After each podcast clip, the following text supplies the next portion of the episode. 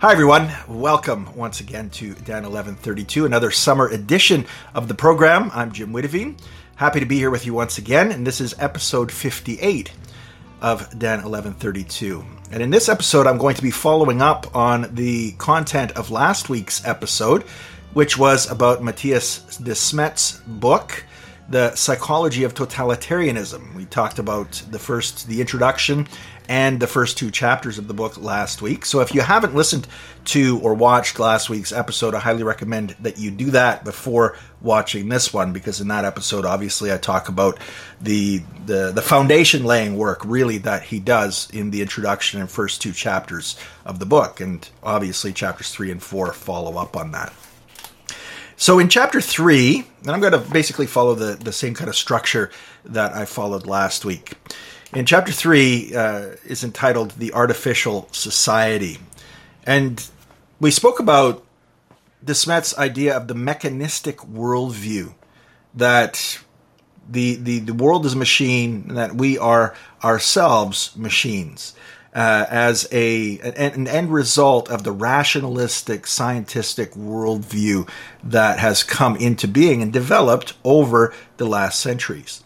So in this chapter, in chapter three, he talks about the artificial society, the end result of the application of this mechanistic worldview. What happens when this idea that the universe is a, a great machine that, that runs along predictable lines, that human beings are machines uh, that are part of this uh, grand, uh, evolved, highly evolved machine, what happens when that becomes the guiding principle in society? And he goes back to Galileo.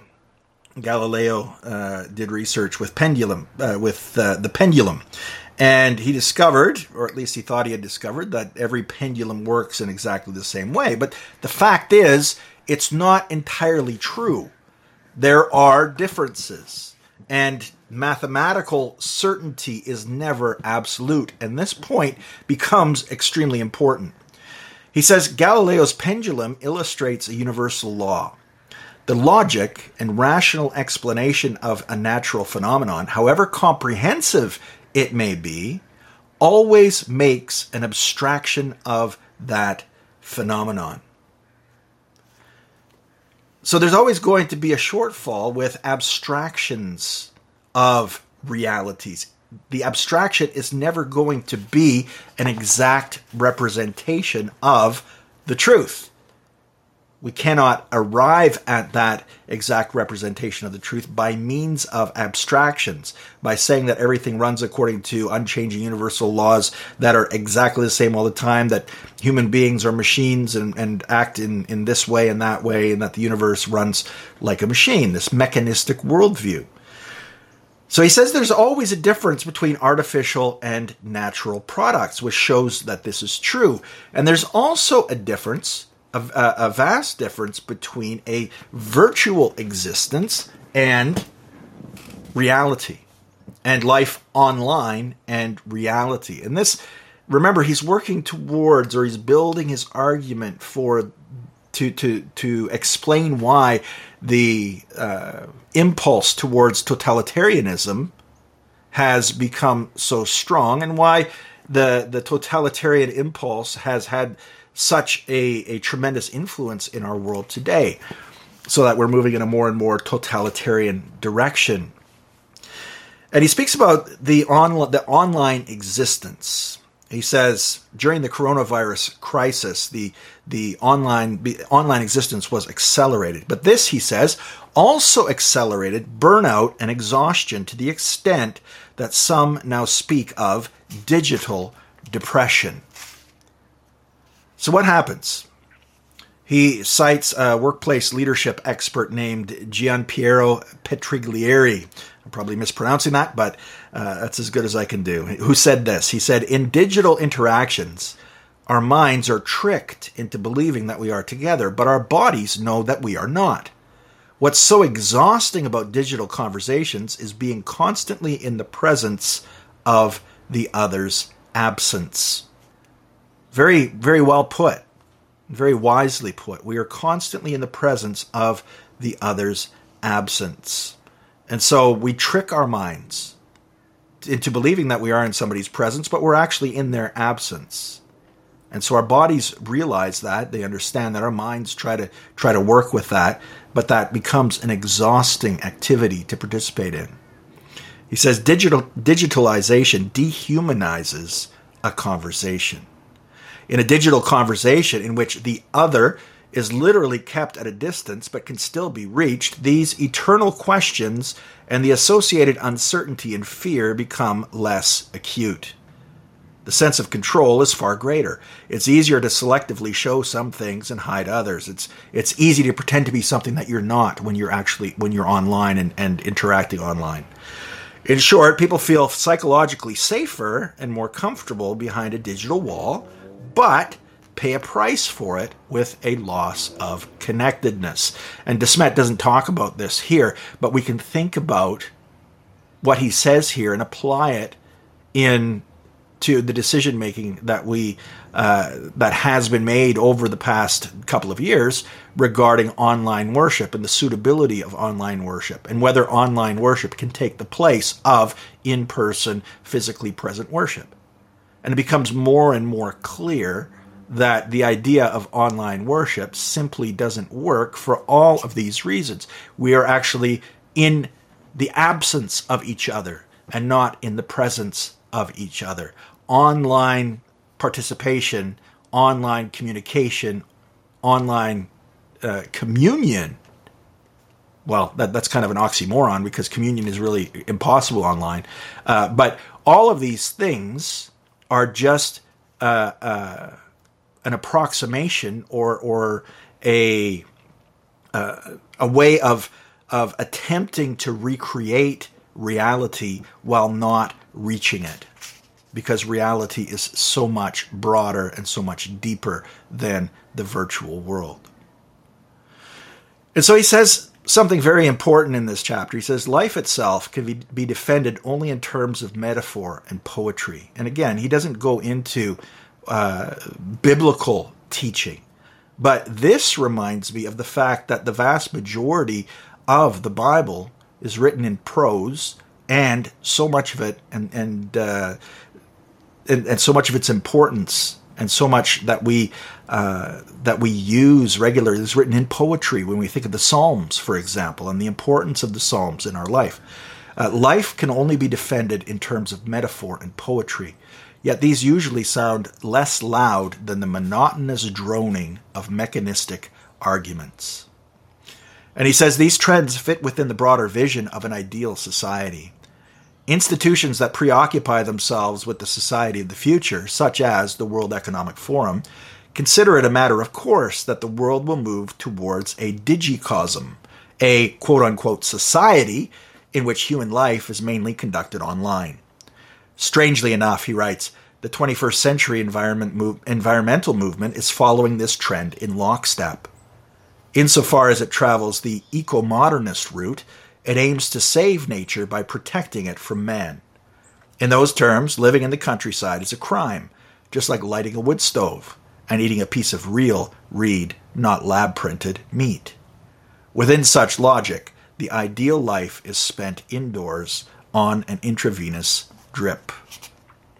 So that is the the the end result or or what the mechanistic worldview is working towards and how it's being applied by what he calls the eco modernist movement the modern environmental movement, which wants to, uh, and, and, also the uh, these organizations of the world's elites, which want to jam people into smart cities, and leave the countryside completely untouched by human hands so that we have no interaction with the natural world. And so he says the triumphant music of the mechanistic ideology always contains a discordant note. If we know anything by now, it's that the achieved convenience always comes at a price, and that price usually becomes apparent only after it's too late. And we've seen this before in previous episodes how we need to think about and seriously consider how what the, the implications are of the the scientific developments that we are putting into use in our lives. We're often told about and marketed to marketed to by uh, the corporations which develop these products that they will have completely positive impacts on our life. But the downside is too little thought of. And he asks the question why is mankind so hopelessly seduced by the mechanistic ideology? And his answer is this partly because it's under the influence of the following illusion that one is able to remove the discomforts of existence without having to question oneself at all. So we want to, or society wants to, take away the discomforts of this existence. Forget about the questions and the problems and the the really the the eternal realities that that are present in uh, in some form in the life of everyone, which everyone has to deal with, or either suppressing or dealing with uh, in uh, in the way God would have us deal with it, and and seeking uh, our fulfillment in God to all these problems, or we're going to seek it somewhere else. But what's happened in the 21st century is that the prospect of an afterlife dwindled in the 20th century already, 19th century, and was readily replaced by belief in an artificially created mechanistic scientific paradise. And he cites Hannah Arendt, who uh, wrote some very good works, including uh, a study of Adolf Eichmann uh, and wrote about totalitarianism. Uh, so uh, he says, It's here that we, together with Hannah Arendt, situate the undercurrent of totalitarianism a naive belief that a flawless humanoid being and a utopian society can be produced from scientific knowledge. And as Hannah Arendt states, totalitarianism is ultimately the logical extension of a generalized obsession with science, the belief in an artificially created paradise. And to hear more about that, check out, check out the episode that I did uh, quite a while ago on utopianism and on the utopias, because that we see that uh, coming into play, and we see that that being played out in our day and age. So this belief in an artificially created paradise, and then he quotes Hannah Arendt: "Science has become an idol that will magically cure the evils of existence and transform the nature of man." So that's chapter three, the artificial society. In chapter four Mattias Desmet goes on to speak about the immeasurable universe. So, im is in uh, parentheses here, uh, here as the title, the immeasurable universe. And so he says in the third, the third chapter, we subjected the utopian goal of mechanistic ideology to critical analysis, but in this chapter, we focus on the method that that ideology uses to gain and to gather knowledge. So the universe, he writes, is a machine, the components of which are measurable. That's the basic assumption of this ideology. Measurements and calculations form the basis of the mechanistic research methods. And this epistemological point of departure, and epistemological uh, means uh, it's it's uh, based on how we know things are true. How do you know what you know, and how do you know that what you know is true? Well, that's epistemology. It's a branch of philosophy. So he says this epistemological point of departure has bearing on the ideology's conception of the ideal society. Ideally, he writes, society is led by expert technocrats who make decisions based on objective numerical data. Now, just a recent example that has come up and, and uh, a study that has been published, and I would like to do an episode on this study specifically to talk about this issue. Uh, the study states that people who take naps are more prone to suffer from high blood pressure and strokes that study, like so many medical studies that are that are being done today, is done on the basis of the numbers, examining the numbers, collating the numbers, putting the numbers together in charts and graphs, and figuring out by the numbers what's happening to people and what we need to do in order to make things better. Well, Mattias Desmet says that that's a problem. Basing everything in measurement and collation of data is problematic, given the fact that we don't live in a mechanistic universe. He says, until this recent crisis, uh, and since I'm not on YouTube, I can I can name that as the, the coronavirus crisis. Uh, societies were not primarily governed on the basis of numerical data. They were guided by stories, first by mythical and religious stories, and later by political stories. But we're no longer governed by stories. We're governed by experts who are crunching the data and making policy, making decrees on the basis of that data. And he says, unlike words, numbers offer an objective basis for transparent and rational decisions. As such, they are an antidote to the abuse of power and absurd horror. Moreover, they offer an opportunity to minimize human suffering. This is the path to the rational society of the future data, objectivity, rationality, accuracy, minimization, of suffering. So that's the process. We start with data, we use objectivity to measure that data, and our rationality, our rational mind. We come to completely accurate conclusions, and thereby, by doing all of these things, we can minimize suffering. In this light, he says, the coronavirus could become the crowning achievement of humanity. And if that sounds wrong to you, well, Mattias Desmet thinks it's wrong too, because he says, at least, that's more or less how the story goes. Obviously, he doesn't buy into it. I don't buy into it, and I don't think you should buy into it either. But he says that numbers have a unique psychological effect on us. They create an almost irresistible illusion of objectivity.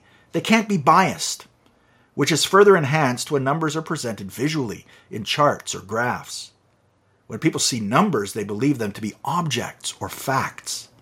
This illusion blinds people to the nonetheless obvious truth that numbers are always relative and ambiguous, that they are constructed and produced from an ideologically and subjectively shaded story. Talking again about presuppositions, talking about biases that go into the not just the, the, the production of this data, but also especially the evaluation of this data. He continues At first glance, the numbers seem only true to the facts. Yet, on closer inspection, it becomes clear that they slavishly serve every story. So the numbers are put to use, the data is put to use to serve the overarching narrative, the meta narrative, or the grand explaining narrative the accepted truth. And the other truths are, are pushed to the side or excluded. But the numbers are put to use to serve that grand narrative. And so he speaks in more detail about what has happened during the uh, coronavirus crisis. And he says what was surprising is that during the coronavirus crisis, people refused to acknowledge that profit motives played a role and had any had an impact on the data. The entire healthcare sector was suddenly graced with quasi sanctity that it became almost a, a holy thing. This, despite the fact that prior to the coronavirus crisis, many people critiqued and complained about the system of for profit healthcare and big pharma. And interestingly enough, when we think about the uh, the artificial dichotomy between the political left and the political right, often that kind of complaining, that kind of protest was brought up by the political left, which during the coronavirus crisis, because of uh, an infatuation with the numbers, with the data, with the tables and graphs and charts, uh, began to abandon this demonization of big pharma, which was entirely justified. They began to abandon that and began to embrace big pharma as this uh, good, kind-hearted uh, group of uh, of people and companies that only have our best interests at heart. But he goes on to say that despite this happening, the basic numbers in the coronavirus crisis are not objective data. They are constructed on the basis of subjective assumptions and agreements. Now, when different studies came out during the coronavirus crisis, they were also interpreted within that grand narrative that had been constructed and could not be abandoned, or they were ignored. And it, Desmet says you'd expect the public narrative and measures to be adjusted when those numbers came out. In this case, the introduction of a more lean, of more lenient measures, as soon as the models they're based on are proven incorrect beyond doubt. But that's not what happened at all. Neither public health officials nor the population dialed it back. Something caused society to collectively continue reacting in the same frenetic way as if it were acting out a pressing psychological need, which is exactly what was happening. The psychological impact of data uh, as interpreted, as fitting into that descriptive great narrative, which is becomes the accepted reality. And so, an example of this kind of thinking and this kind of interpretation through presuppositions, the lenses of presuppositions, is the, the data on hospitals and hospital usage. And what that data has to say. That was in the beginning, that was that was the the the the reason given for wanting to flatten the curve, to prevent overwhelming the intensive care units and the hospital wards. But he says he says this, the burden on hospitals can be interpreted as proof of the virus's extreme threat, but it can equally be interpreted as a system of inadequate management, progressive reduction of hospital beds, or as a result of declining health, high obesity and diabetes, these things we didn't hear about, or as the result of the coronavirus measures themselves, that is, an influx of anxious people, increase in psychosomatic complaints. But the numbers weren't interpreted in that way, and in fact, no additional ICU beds were created during the crisis. There, in fact, were no attempts whatsoever to do so. And that says a lot. And so he speaks about another flaw in this numbers based approach to the coronavirus crisis. He says it largely ignored the collateral damage of the measures despite them being a crucial factor. So, the collateral damage. What's the damage being done by lockdowns? What's the damage being done by people spending all their time at home and not interacting with others?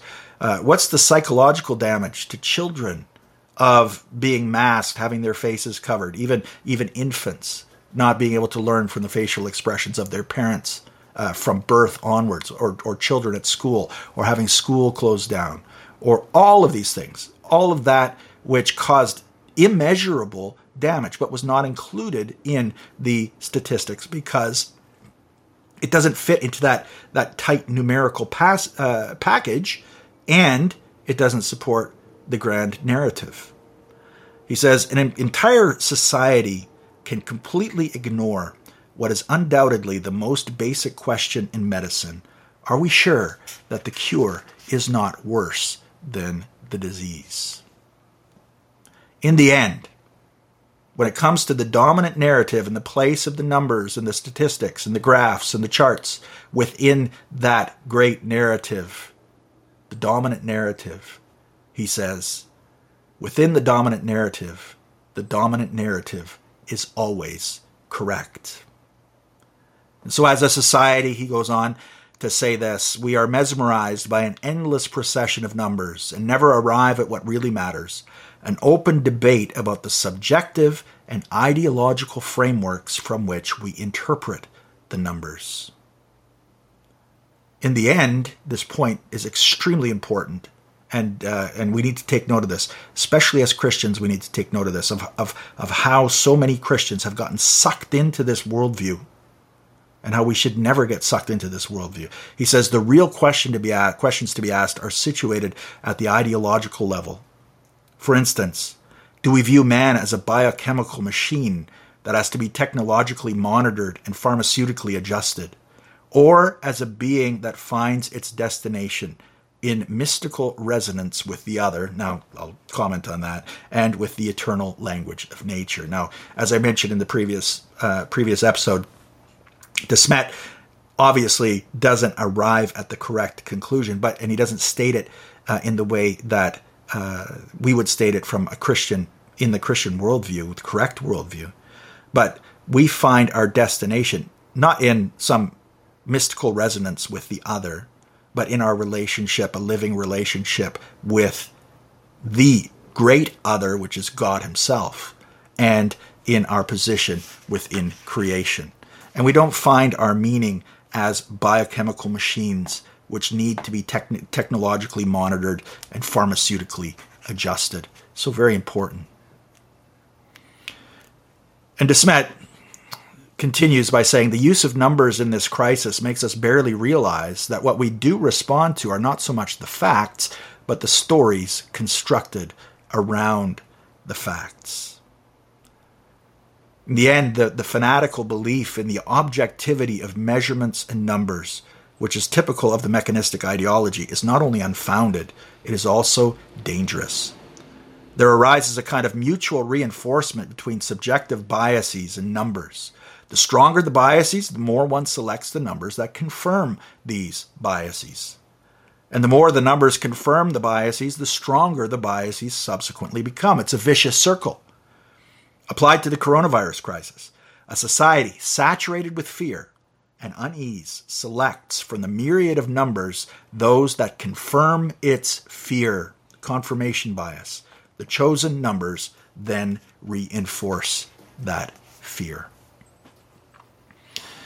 And so he concludes the chapter talking about the mechanistic ideology, which aims to institute or, or instate a technocratic society that is governed on the base of supposedly objective numerical information and in which subjective preferences and abuse of power are eliminated. And when we think about data, big data, and how data is used and why data is being collected, and I've spoken about this again in previous episodes of the podcast, and the, the importance of this and the importance of us uh, separating ourselves from this collection of data and not not subjecting ourselves to it. When we think about that, it's part it's all part and par- parcel of this desire to institute the technocratic society.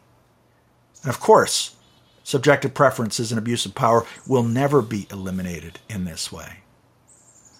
He says the naive belief in the object- objectivity of numbers leads in, to the exact opposite.